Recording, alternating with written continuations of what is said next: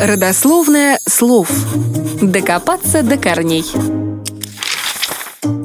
Январь – первый месяц года в юлианском и григорианском календарях. Это самый холодный месяц на большей части северного полушария и самый теплый в южном, где январь – второй месяц лета.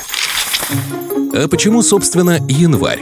Современные наименования месяцев уходят корнями в Древний Рим, где они образовались от имен императоров, богов или обычных чисел. Название первого в году месяца очень символично, от латинского «януа» — «дверь». Таким образом, январь означает «дверь в год». В церковнославянский язык латинское название января пришло через Византию, где месяц именовался Геноварис. Церковное слово «генуарь», «генуарий», «генварь» употреблялось в России наряду со светским «январь».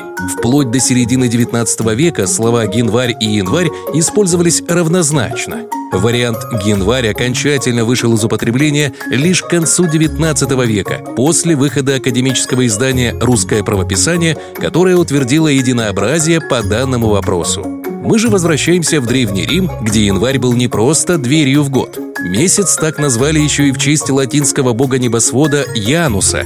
В начале дня Янус открывал ворота солнцу, а в конце закрывал их. Он также символизировал время, соединяющее прошлое и будущее, поэтому древние римляне изображали его с двумя лицами.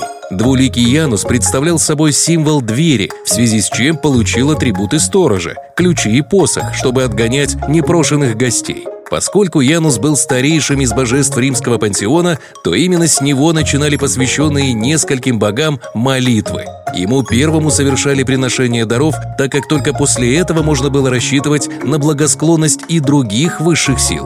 В праздник Януса 1 января все желали друг другу успехов и процветания и несли в храм сладости и деньги. В средневековой Европе для отчета начала года использовались различные даты, включая 25 марта, 25 декабря, 1 марта, 1 сентября. Но начиная с 16 столетия европейские страны начали официально принимать 1 января как начало Нового года. В России этот стиль вместе с отчетом летоисчисления от Рождества Христова был введен Петром I с 1700 года.